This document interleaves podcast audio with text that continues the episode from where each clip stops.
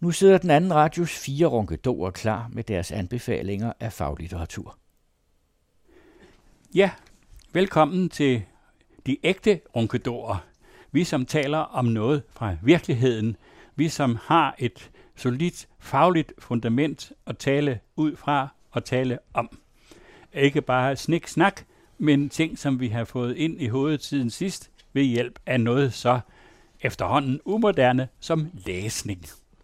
Og ikke mindst læsning af faglitteratur. Men det kan vi altså lide, det bliver vi kloge af, og øh, vi er fuldstændig overbevist om, at dem, der lytter til os, de også bliver klogere. Så det er simpelthen det, der hedder en win-win-situation.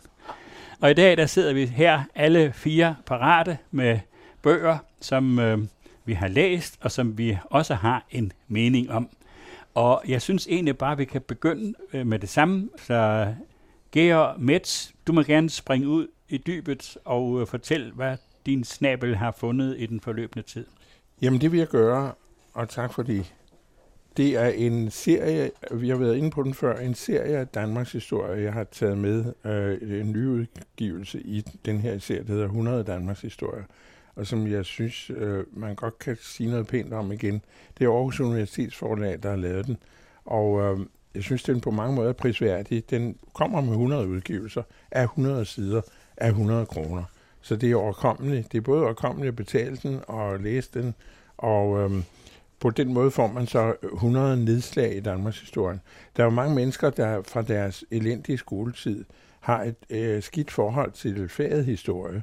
Fordi de har oplevet, som jeg tror, vi der sidder her også oplevede det, at man fik det forfra tre eller fire gange, eller fire eller fem gange i øh, skoletidens forløb.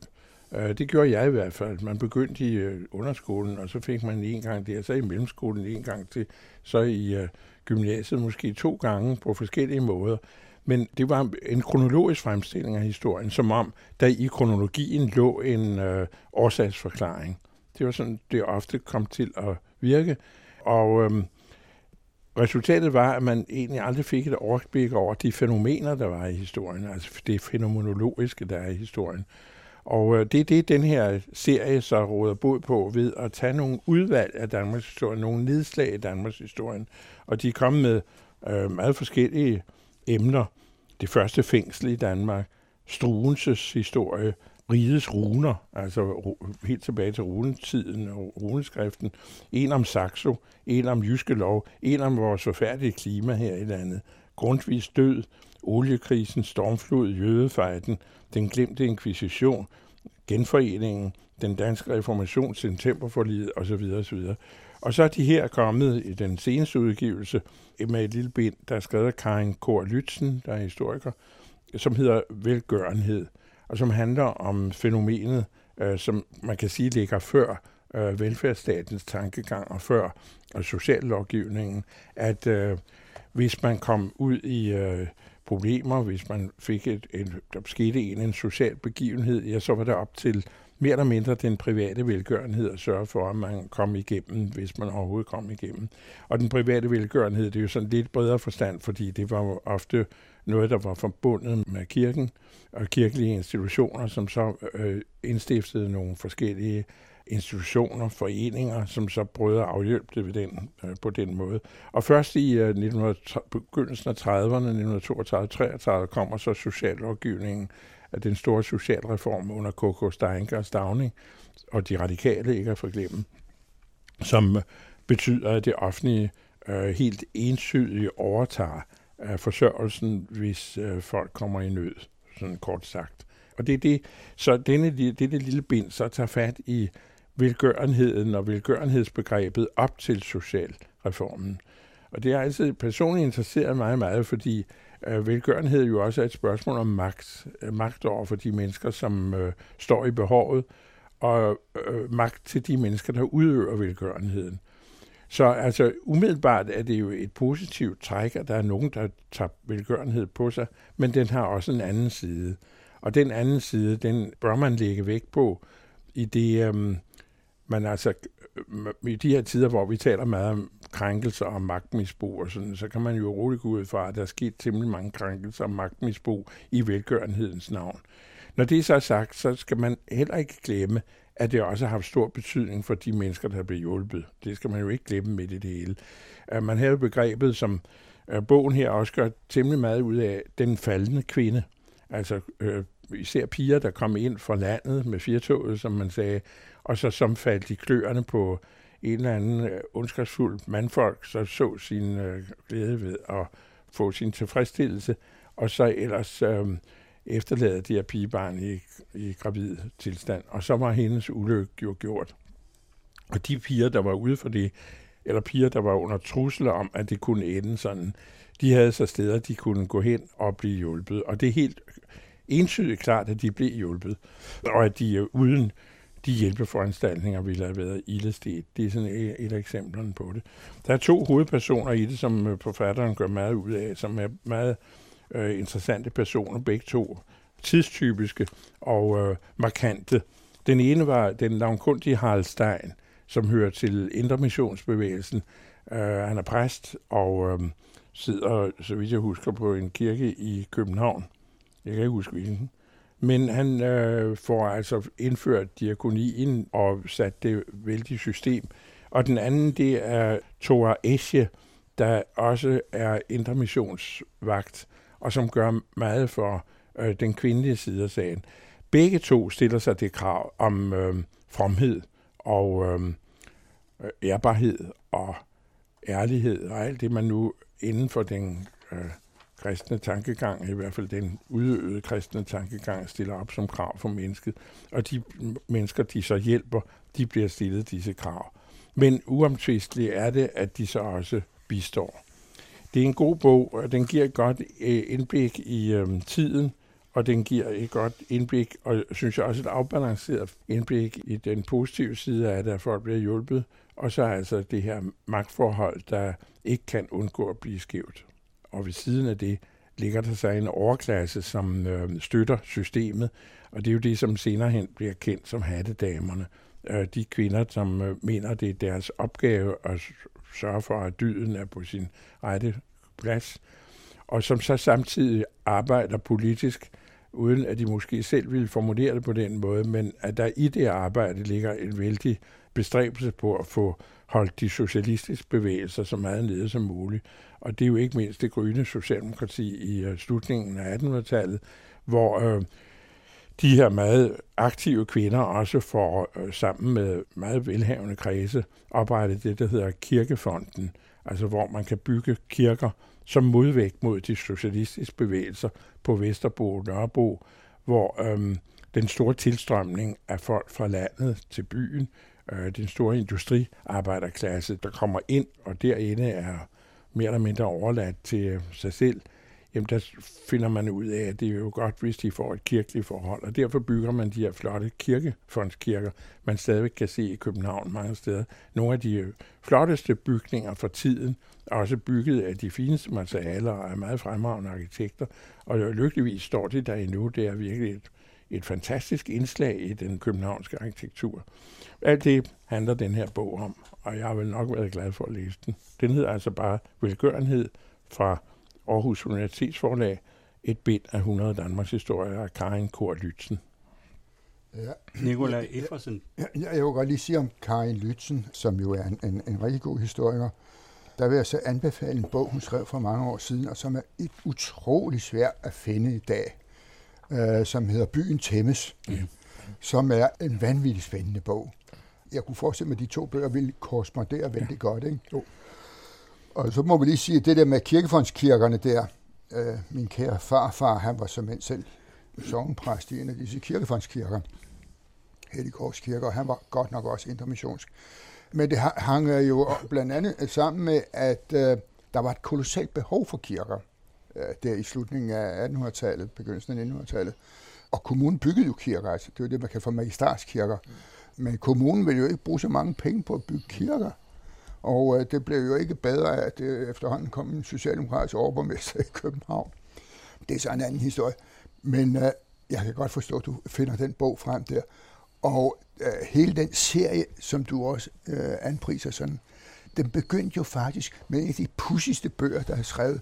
Det er den, der hedder Gudhjemtid, som fortæller om, hvordan der engang var forskellige tider i Danmark. Det lyder fuldstændig grotesk, men det er jo fordi, der er jo forskel på, hvornår solen står op i Gudhjem, og hvornår den står op i Esbjerg.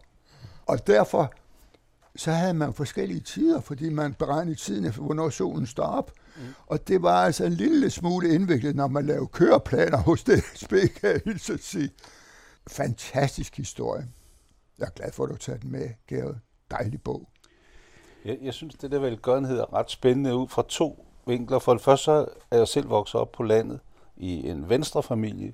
Så øh, selvom der var kommet en socialdemokratisk øh, sociallov, så fungerede den jo ikke optimalt på landet, vil jeg nok sige. Og der var en sjov side af den her velgørenhed. Jeg kan huske, at min far, som øh, kom meget rundt, fordi han var dyrlæge, han havde for eksempel aflagte dyner med til nogle familier, der øh, var ramt af alkoholisme eller sådan noget. Og det var jo en god gerning, men jeg kan også huske forargelsen, når så de havde solgt dynerne for at få mere øl. Æ, altså, så der ligger jo sådan nogle, nogle underlige spændinger, og det var ikke mission, det var Grundtvig, så det ville noget, det her forargelsen øh, er grænseoverskridende. Det er den ene ting. Den anden ting, som jeg synes er spændende, det er, at nogle af de samfund, vi beundrer mest, og som vi prøver at tage farve af, rent faktisk ikke har en social lov, men er velgørenhedssamfund.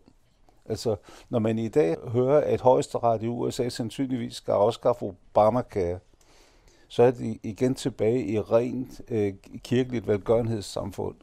Og det kan jo godt gå hen og, og blive svært, at vores idealer bevæger sig i den retning. Der er jo også et andet øh, spørgsmål, som selvfølgelig rejser sig ved læsningen af den her, og som sikkert også rejser diskussioner, nemlig øh, den nuværende frivillighed. Fordi det er jo også noget, som har to sider.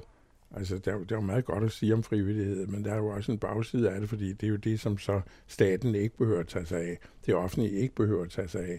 Og efterhånden bliver det en vane, og efterhånden udvikler det sig.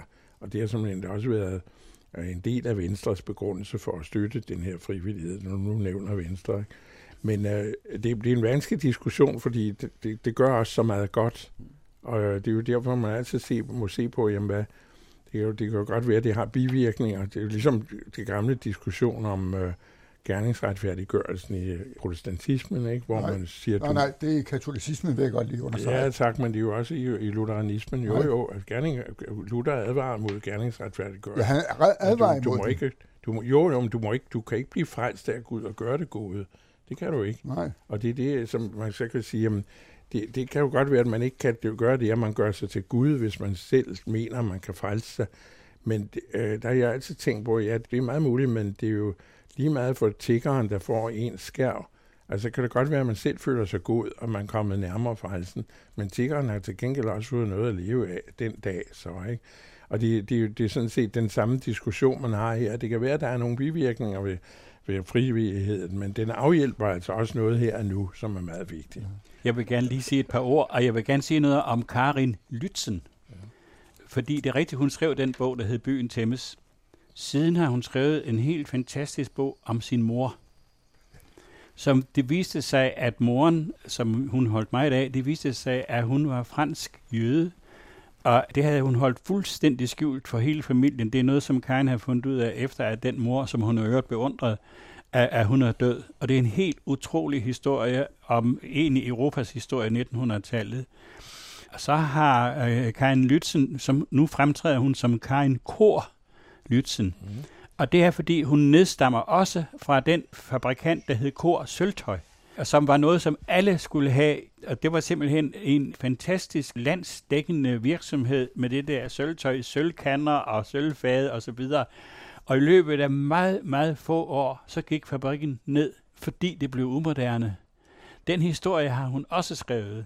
Så jeg kan meget anbefale hendes øh, forfatterskab. Det er rigtig godt, og desuden så er hun også selv en meget livlig og øh, interessant, det hedder vist person i vore dage, at være sammen med.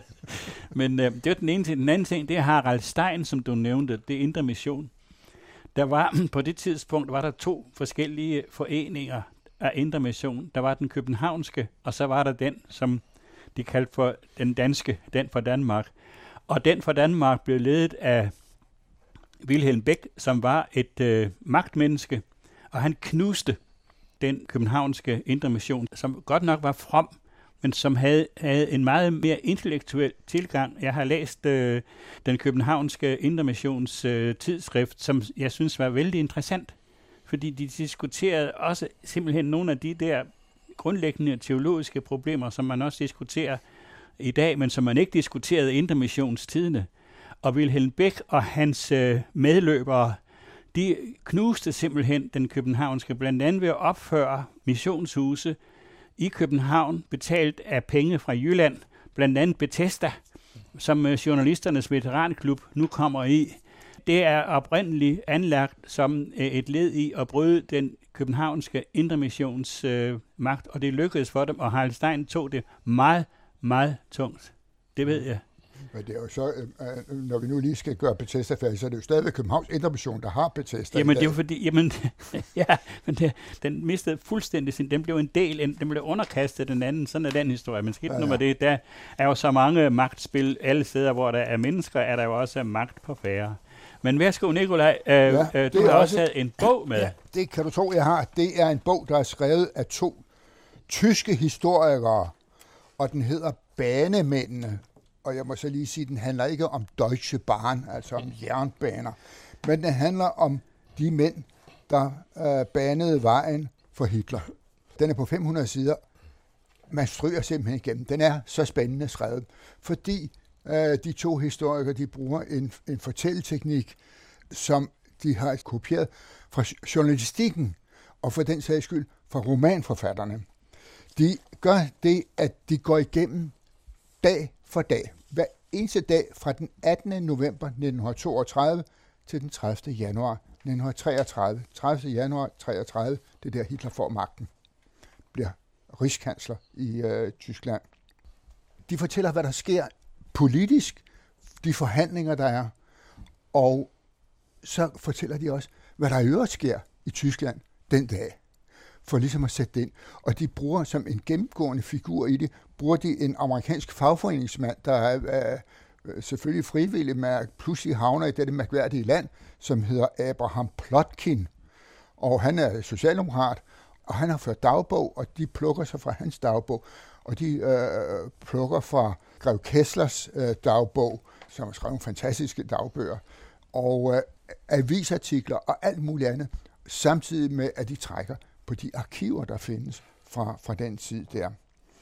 Banemændene, forbryderne, som, og det kan man roligt kalde dem, som var med til at skaffe Hitler til magten, det var primært Franz von Papen, og så var det en øh, industrimand og øh, mediemogul, og han var virkelig en mediemogul.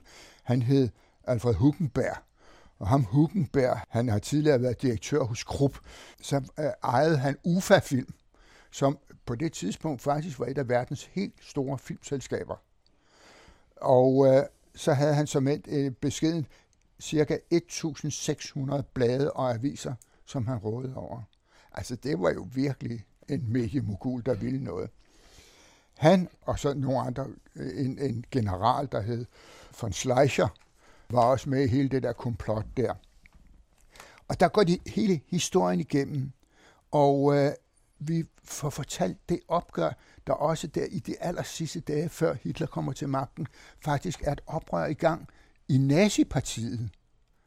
Fordi der er en mand, der hedder Gregor Strasser, som er måske lidt øh, sværere i koderne end Adolf selv. Og der vil udbryde en revolution inden for det der parti, og der bliver godt nok arbejdet på øh, at få det ned. Jeg tror ikke, jeg vil gå i gang med at fortælle, hvad, hvad historiens forløb er i det der, fordi den er ikke svær at følge med i, men den er da selvfølgelig lidt indviklet.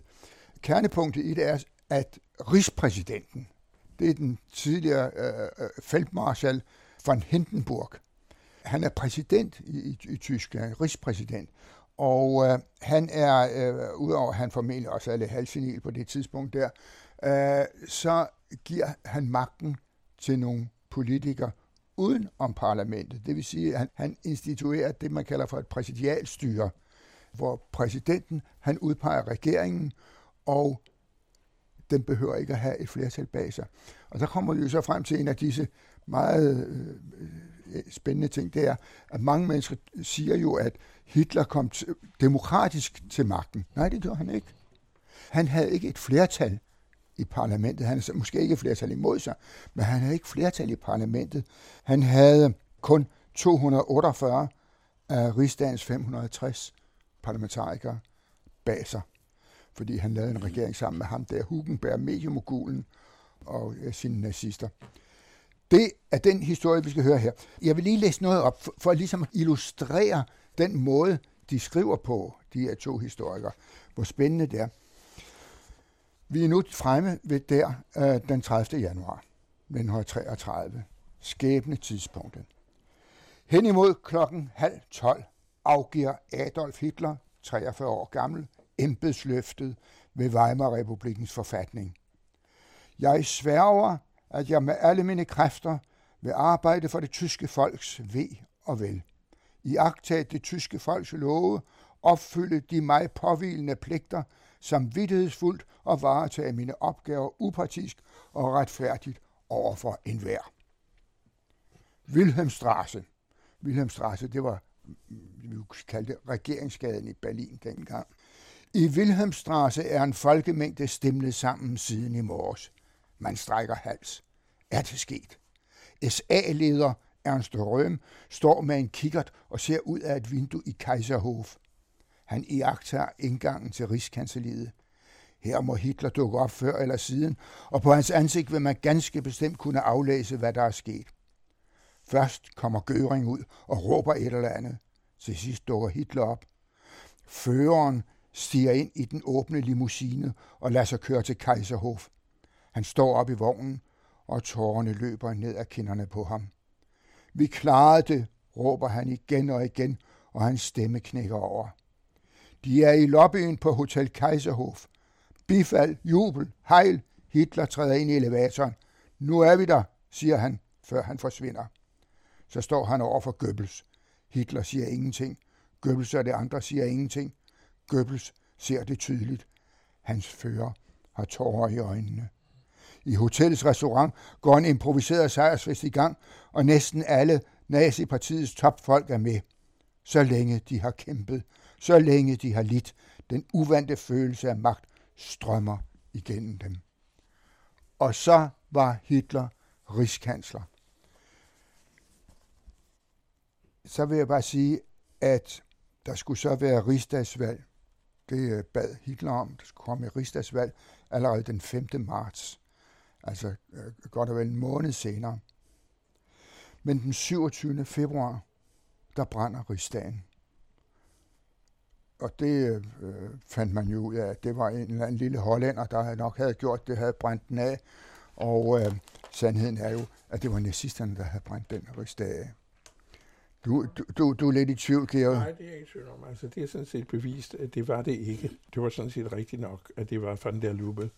Uh, han blev mishandlet forfærdeligt, og retssagen var jo en skueproces, uanset at uh, de havde fat i den skyldige. Men det var faktisk ikke nazisterne, der gjorde det. Det er bevist. Er det, det er bevist? Ja, det er bevist. Nå, men okay, men så vil jeg lige sige, Hitler kommer til magten. syvogtyvende februar rigsdagsbranden. femte marts rigsdagsvalg. Der får Hitler så et flertal sammen med det tyske nationale parti. toogtyvende marts åbner den første koncentrationslejr. toogtyvende marts. Og den tiende maj, der begynder man at brænde bøgerne af. Altså de forfærdelige forfattere, som Hitler ikke brød sig om, på Opernplatz. Det der nu, og det er jo sådan en hævnagt nærmest, den hedder Bebelplatz i dag, og Bebel, han var jo den mand, der oprettede det tyske socialdemokrati i sin tid, Arthur Bebel. Den her bog, skrevet af Rüdiger Barth og Hauke Friedrichs, og den hedder Banemændene om Weimar-republikken sidste vinter. Jeg kan stærkt anbefale den.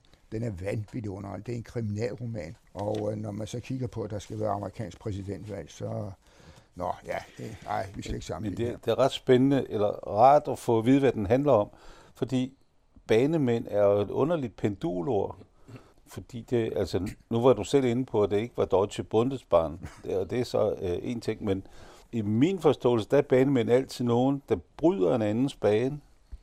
Sådan har jeg altid opfattet ordet, som Ikke nogen, der baner vej for nogen, men nogen, der for, forhindrer nogen. Ja, jamen, det er det også. Det er og... banemænd, de er banemænd for Weimar-republikken. Det er det, de er. Det er jo ikke meningen, at de bereder banen for Hitler. Nej, de er Weimar-republikkens banemænd. Ja. Og så er jeg mere rolig. Det er lige præcis det. Så, så er jeg mere rolig. Hvis I ser den øh, serie, der hedder Babylon Berlin, ja, så er den faktisk en illustration til det, du lige har fortalt. Fuldstændig. Alle de ting, som du har sagt, det er i den film. Præcis. Og det er en fremragende film. Ja, det er fantastisk. Jeg skal lov for den. Det og, der, og, der og, er... og det interessante er jo, at i den der uh, tv-serie der, at mange af de personer, der optræder, fandtes i virkeligheden. Ja. Altså for eksempel den der store, tykke kriminalkommissær, ja, altså chefen for kriminalpolitiet. Også med navnet der, Genert hedder han. Genert, han var der dengang, og I, var en fantastisk politimand i øvrigt. Jo, i går der kom Stresemann pludselig og dukkede op hos de der op, konservative, ja, de reaktionære konservative.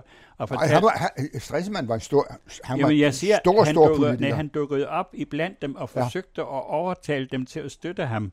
Og det lykkedes ikke. Nej. Det er jo sådan, han dukkede op, og ja, han var der bestemt ja. en, en, en person ja, med format. Og be, men han fik ovenikøbet... Hvad? Mener fagbogsforfatternes bannerfører herre Egon Clausen, ja, at øh, man kan undvære sådan en bog ved at se en fjernsynsserie? Nej, jeg siger ikke, man kan undvære den, men jeg siger, at de kan supplere hinanden. Nå, det var ja. godt. Ja, ja, ja. Øh, det har jeg altid ment. Altså, jo flere medier, der beskæftiger sig med, med væsentlige emner, desto bedre er det. Værsgo. Nu må du så bevise det. Du har læst en bog af Merete Riisager, som ja. jeg også har læst halvdelen af. Hvad må I gerne høre, hvordan den ender? Værsgo. Merete Riisager har jo været, har været undervisningsminister. For Liberale Alliance. For hun kom fra Liberale Alliance, og hun øh, indtrådte i regeringen og blev minister for den reform, som hun var så inderligt imod. Og det gør det jo til spændende læsning. Det, der er interessant ved bogen, det er, at hun kommer med en generationskritik, som jeg langt hen ad vejen godt kan tilslutte mig, at børn er ladt i stikken, øh, fordi ikke er myndige voksne, som påtager sig ansvaret for For, for de unge. Jeg læste her til morgen, at øh, der er en række kvindelige influencer, der er meget vrede på et tidsskrift, jeg ikke kender, som hedder Elle, fordi de har øh, sammenlignet øh, børn øh, for unge mødre med accessories. Og, og det er der så nogle influencer, der er vrede over, men de skriver næsten ligesom det hen der fra Blålys Gymnasium i ja, tænke sig. Børn er der også mennesker, ikke? Og sådan noget, men det er en spændende debat, som Merete Riisager tager op, og jeg synes, det er en meget central øh, debat, hun tager op, at børnene øh, ikke får tilstrækkelig meget understøttelse til at, at kunne finde et ståsted. Hendes bud på sådan en understøttelse af børnene, det er dels en dannelse, som øh, handler om at kende sine rødder, handler om at kende sin kultur og, og så videre. Og den anden side af det er, øh, det er en faglighed. Hun, hun går meget ind for en fagfaglig øh, skole, og synes, vi svigter børnene, når vi siger, at de skal løse nogle af de problemer, vi ikke kan finde ud af. For eksempel, at de skal arbejde med F N's verdensmål. For eksempel, at de skal finde ud af klimakrisen. For eksempel, at de skal det ene og det andet. Og jeg synes, hun forvrænger billedet en smule ved at sige, at, øh, at man overlader alt til børnene. Det, som, sådan som jeg ser det, der er det faktisk noget andet, der sker, nemlig at børnene kaster deres stemme ind i et eller andet, som de voksne ikke har løst. Men det er jo ikke det samme som at sige, at de skal løse det. Men hendes analyse af voksenrollen i forhold til børnene, synes jeg er ret interessant. Men hendes øh, forsøg på at definere, hvad årsagerne er, nemlig de kulturradikale og socialisterne, at det er dem, der, der sådan på en eller anden måde svigter. Det har ikke rigtig øh, tilslutte mig, fordi de gange, hvor jeg har set vrengbillederne, som hun stiller op, der er det faktisk været økonomiske faktorer, der først og fremmest har, har været inde. For mig at se, er det en kapitalistisk konkurrencefilosofi, der har været med til at Og, og ødelægge skolen. Hun mener altså, at det er, er Rousseau, der, der så bliver overtaget af de kulturradikale, som, som laver en afaglig projektorienteret skole, der er skyld i det hele. Derved bliver hun ideologisk i den her analyse, og det, det synes jeg ikke klæder hende, men jeg kan godt forstå, hvorfor hun har gjort det, fordi hun har sagt ja til at blive leder af noget, hun var imod. Og, øh, og det kender jeg godt, når man selv sidder i sådan noget inden for undervisningssektoren, og synes, man kan afbøde et eller andet ved at byde sig til. Jeg har været med til at afbøde noget, synes jeg, i forhold til kanondebatten, i forhold til forskellige målfastsættelser og sådan noget. Og man får nogle ufattelig grumsede hænder af det, og, og har tit så lyst til at skulle forklare sig bagefter. Fordi hun ser mulighederne først og fremmest i privatskolen, i friskolen, og først og fremmest på et grundtvigsk eller kristen grundlag og næstekærlighed. Og det vil jeg ikke underkende, at det også øh, er, er muligheder, men øh, i min optik, der kan man som undervisningsminister godt øh, i en sekulær samfund godt skrive Gud ud af ligningen og alligevel opnå nogle gode resultater. Så jeg synes, den, der har været mere præcis end hun, det var kultursociologen Jacques Blum, som på udkanten af tresserne sagde, at det, der er sket efter, vi har fået effektiv prævention og fri abort, det er, at forældrene har gjort sig selv til Gud over børnene, fordi man får ikke længere vilkår, man får kun ønskebørn. Det er en investering i tilværelsen, altså ligesom accessory. Det er en investering, som skal give gode renter. Og hvis ikke de giver gode renter, så er det nogle andres skyld. Og jeg mener, for så vidt, at det er en bearbejdelse af den problematik, at børnene ikke længere er et vilkår, men noget, vi kan fravælge og tilvælge, der mener jeg faktisk, at liberalismen er i Merete Riisagers forstand, dækker for en løsning frem for at pege på en løsning. Ja, altså jeg har også, som jeg sagde før, læst, øh, jeg er ikke færdig med den, og jeg synes, at hans øh, anfægtelse øh, over, at øh, børn er ulykkelige og frustrerede, det er helt ægte. Det udgangspunktet kan jeg godt lide, at skolesystemet mange steder mangler, hvad skal man sige, myndighed, og, og at lærerens autoritet ikke bliver respekteret. Det synes jeg også er et stort problem. Men jeg synes som du, at hendes forklaringsmodel den er utilstrækkelig. Jeg opfatter, når børnene i dag er så forvirrede som det er, så hænger det blandt andet sammen med, at de tilhører en generation, som hvorfor kan jeg sige, opdragelsen i meget høj grad er præget af konkurrencesamfundet. Og det er jo ikke noget, som reformpædagogerne eller Grundtvig har fundet på. Det er jo virkelig noget, som er et, et led i den der øh, kapitalisme, som vi lever i. Vi andre, jeg selv, har jo levet i en barndom, hvor de sidste rester af den tid, hvor, hvor børn skulle arbejde. Når de ikke gik i skole, så skulle de arbejde. Men senere så kom der en generation, som var fri. Mm. Fri for arbejde, og fri til at lege, og fri til alle de der ting. Men den frihed er blevet taget fra børnene, på grund af, af blandt andet på grund af, af, af konkurrence- og reklameverdenen, som jo er en stor, stor opdrager. Jeg mener, at bagved den der reformpædagogik, som jeg har støttet, der lå der jo også en erkendelse af, at den der gammeldags faglighed, den duede ikke over for de udfordringer, som samtiden stillede. I min barndom, når man gik til købmanden, så skulle man have havregryn, så var der et mærke af havregryn. I dag er der tyve forskellige, som man skal vælge imellem, og det er mulighedernes virkelighed, som skolen også har forsøgt at opdrage børnene til, når de spørger, hvad synes du selv? Fordi det er jo den situation, et hvert barn, et hvert menneske i Danmark står i, når vi går ned i supermarkedet. Hvad synes du selv? Hun tager ikke sådan en som Biesta til sig. Og der er jo, der er jo en gruppe af, af den, den pædagogiske debat i Danmark, handler jo, sådan vidt jeg kan se, i meget høj grad om det, som Biesta siger, at forskellen mellem indlæring og undervisning, hvor han er på undervisningens side. Og den diskussion kunne jeg godt have tænkt mig, at hun gik ind i.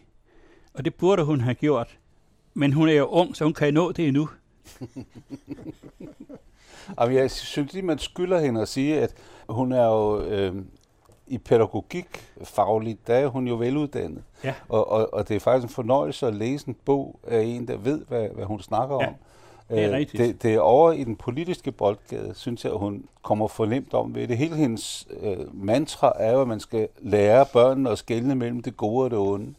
Og øh, der må man sige, at hun også selv i politisk har vedtaget, hvad der er godt og ondt. Og det synes jeg giver hende nogle skyklapper på, som ikke klæder hende for. Når for eksempel lærernes autoritet forsvinder, så synes jeg jo godt, man kan spole tilbage til Jacques Blum, at børnene skal være en succes, og hvis ikke de er det, så er det nogens skyld, og det vil sige, at det er lærernes skyld. Og det er der, autoritetstabet ligger, fordi der er en kritik i stedet for en opbakning. Det jeg hører, det er, at du siger, at hun er vældig god at læse. Du er bare ikke enig med hende. Ja, ja. Og det, det, det, er jo, det er jo fantastisk givende.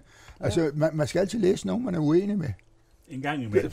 Nej, jo, det skal man godt nok næsten altid. Nej, man skal jeg også læse du, nogen. Du bliver klogere af at læse, læse, læse med nogen, du er uenig med. Ja. Du skal heller ikke holde en avis, du er enig med. Og det, jeg holder gudskelov politikken og er ja. godt nok også uenig med den. Ja, jeg kan heller ikke finde nogen avis, jeg er enig med. Nej, Nej men øh, kan vi sige, det var det. Jeg har taget en lille bog med, som øh, i, på en måde handler om, at vi måske alle sammen bliver overflødige. Øh, for den handler om automatiseringen eller robotterne, og den handler om robotternes indtog i journalistikken. Bogen her siger, at man ikke skal bruge ordet robot, fordi det har for mange negative bibetydninger.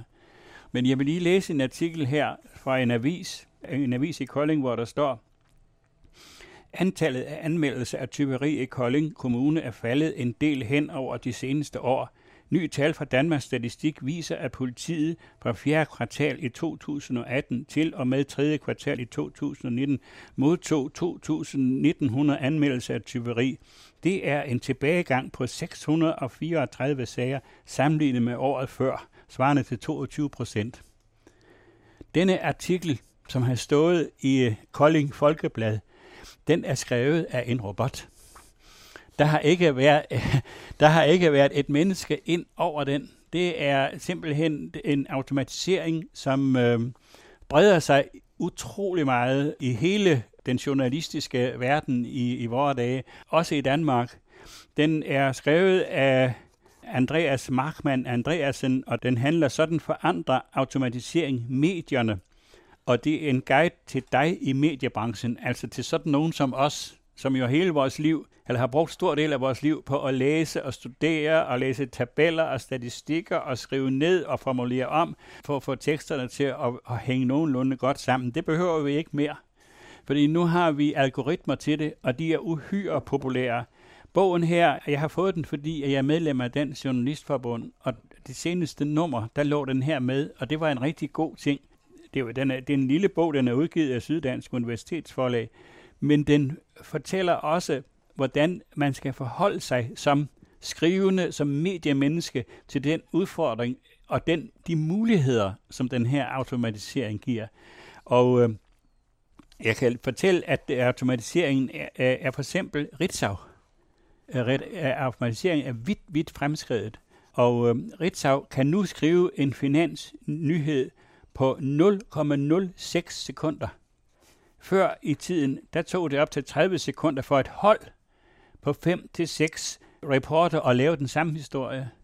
Og nyhedsbyrået, altså Ritzau, skriver også artikler om kriminalitet, og på de der jysk-fynske medier, som er det tredje største mediehus i Danmark, der har erhvervsrobotten produceret over tyve tusind artikler om lokale regnskaber i, i løbet af sidste år.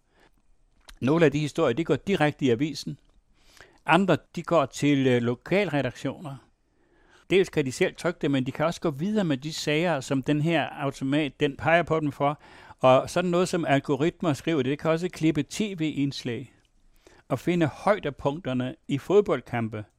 Under V M-fodbold i to tusind og atten, der var der et nyhedsbureau, der hed Xinhua, det er kinesisk, som producerede mere end syvogtredive tusind automatiske klip med højdepunkter. Og i Japan, der har man også en, en meget, meget populær tv-kanal, som udelukkende bruger de her algoritmer, og som vælger dem ud, og som sender dem over til en automat, der også indtaler dem. Der er ikke et menneske, der indtaler dem. Og disse indslag, disse nyhedsindslag, er uhyre populære, blandt andet fordi de bliver sendt ud i undergrundssystemet, i busser, i tog osv., ikke? Og, og, og, og på bærbare computer, og der får du nyheder, du får dem lynhurtigt, du får dem meget hurtigere, end du får, hvis en journalist skal ind over. Så de er rigtig, rigtig meget populære. Og de kan overvåge jo, de overvåger også sociale medier, så Facebook og sådan noget. De reagerer så på bestemte ord og bestemt det, det bliver sat til, og så kan de trække, trække nyheder ud. De kan også få billeder fra folk, som har filmet forskellige ting, så de er der med det samme. De der automater har, har været i stand til at reagere, sådan så at man kan fortælle om skyder i U S A for eksempel om skyderier, Der har de godt nok travlt selvfølgelig, men de, de kan også overkomme meget. De kan også langt hurtigere end noget menneske kan, så kan de gå ind og analysere komplicerede regnskaber, statistikker og tabeller, og det er jo sådan noget, som finansmarkedet er rigtig interesseret i. De kan også, og det gør de allerede, analysere boligmarkedet og fortælle om, for eksempel gå ud til lokale medier og fortælle, hvilke hushandler har der fundet sted her i dit lokalområde inden for det sidste, den sidste uges tid eller sådan noget, i den i en periode, de vil have. Og det er klart, det er meget, meget populært. Og så kan de også tjekke om fakta, om det er rigtigt. De kan også på et tidspunkt det, som det hedder, personalisere. Og det vil jeg nok sige, det synes jeg er en meget betænkelig sag, fordi det vil betyde, at de kan sende særlige nyheder til folk, som de ved er interesseret i dem. Det har vi allerede tilfælde af, hvis vi søger på, hvis jeg søger på gummistøvler eller sådan noget på nettet, ikke? Næste gang jeg så går ind på Facebook, så får jeg simpelthen et hav af tilbud om støvler og fodtøj, sandaler og gummistøvler. Og det er jo fordi, der sidder en algoritme, som har aflæst mig og sagt, hej, han er interesseret i noget med fodtøj. Og så får jeg det, og, og den slags, hvis det går over i nyhedstjenesten, så vil man risikere en udvikling af det, som allerede finder sted, nemlig at nyhedsformidlingen ikke bliver nyhedsformidling, men det bliver et ekokammer, hvor man går ind og møder meninger, som man selv er, er enig med. Og det mener jeg faktisk allerede er et stort problem. Men alle de her ting, de ligger der, og Dansk Journalistforbund, det skal lige siges også, har vedtaget at lave en politik, som siger, at vi vil ikke have en faglig konflikt omkring det her. Og det er jo klogt af dem. I andre lande, der er journalistforeningerne jo i konflikt med arbejdsgiverne, fordi det her, det koster rent faktisk arbejdspladser, altså journalistiske arbejdspladser. Men, men de danske journalister har sagt, nej, vi vil gå ind, og vi vil udvikle det her fællesskab, fordi det giver os rigtig, rigtig mange muligheder for den gode journalist, og for det gode sprog, og indtil nu, indtil videre står der, så, så er det sådan, at den gode skribent, Den, de tekster, som den gode skribent laver, de er bedre end algoritmen, men det er måske også kun et spørgsmål om tid. Jeg spørger på, at der er også en robot, der har lavet den med hånden på låret. Det ved jeg ikke, men i hvert fald, når jeg læser nogle af kronikker, for eksempel i Jyllandsposten, som jeg læser hver dag, når jeg læser, jeg læste en kronik af hende der, Marie Krab, og der tænkte jeg, at det er en robot, der har skrevet den. Ja, det Samtidig, når jeg læser, hvad Dansk Folkeparti sender på, på trykte, så tænkte jeg, og der vil, de, men de har, de har den karakter, der skal lige fortælle den her færdig. Min gode ven, øh, Niels Ufer, han sagde, at, at jo nemmere det er at lave en parodi på en tekst, desto ringere er den. Ja. Og det er et godt kriterium. det, det, det slår mig, jeg var en tur i Mecklenburg her i, i løbet af sommeren, og øh, kørte i en lille by, der hed af alt, den hed faktisk Krakow am See. Ikke at forveksle med Krakow i Polen. Og øh, det var jo utroligt med den dame, jeg har i min bil på en skærm, og hun fortæller mig lige nøjagtigt, at nu skal jeg til højre af den gade, og nu skal jeg ja. til venstre af den der. Nu er du ved målet, siger hun så. Og det var rigtigt, så holdt vi lige præcis uden for det hotel, hvor jeg skulle bo. Ja. Det er jo de der algoritmer, der styrer det. Og det er jo en velsignelse at have sådan noget. Man, man oplever ganske ikke så meget. Det var nu sjovt dengang, med, med, med, man sad med et kort. Men hvis hun nu også kunne fortælle, om det var et godt hotel, og så måske i stedet for at sige, make a U-turn. Det. Så kom det ikke ind. Men hvis du, hvis du, hvis du laver en, en evaluering bagefter øh, med stjerner, hvad du gør, ja. så går det også ind i systemet. Og jeg vil sige én ting til, at vi, jeg synes også, det der G P S-system, det er dejligt, men du skal ikke være i tvivl om, at der bliver også foretaget datafangst. Der er nogen, der følger dig. Der er nogen, der ved, at du har været der. Og det er jo det, som blandt andet altså, Margrethe Vestager og E U forsøger at få lavet både grænser på, men også, hvad jeg synes er lige så vigtigt, at lave en lovgivning, som sikrer, at de der algoritmer bliver offentlige. Man kan jo bare håbe på, at de bliver bedre. Fordi øh, jeg, jeg skriver meget tit under på, at jeg ikke er en robot. Det synes jeg kommer op gang på gang. Og alligevel så bliver de ved med at reklamere for noget, jeg har købt. I øjeblikket der bliver jeg bombarderet med hævekurve til surdejsbrød. Jeg er træt af, at de kommer op hver eneste gang. Ja. Ja. Men altså, nu vil jeg lige sige, at når jeg nu ser tilbage på alle de meninger, som jeg har haft, og så tænker jeg på de meninger, jeg sådan set stadigvæk, så tænker jeg på, måske, måske er jeg i virkeligheden en robot. Ja. De fire bøger, I hørte om, var Banemændene og om Weimar-republikkens sidste vinter af Hauke Friedrichs, udgivet på Saxo. Velgørenhed, et bind af hundrede Danmarks historie af Karin Cohr Lützen, udgivet på Aarhus Universitetsforlag. En guide til dig i mediebranchen af Andreas Marckmann Andreassen, udgivet på Syddansk Universitetsforlag, og Selvbygger børn, hvordan vi overlod en generation til at opdrage sig selv af Merete Riisager, udgivet på Kristelig Dagblads forlag. Og de fire ronkedorer var Nikolaj Iffersen, Egon Clausen, Georg Metz og Jens Rohauke.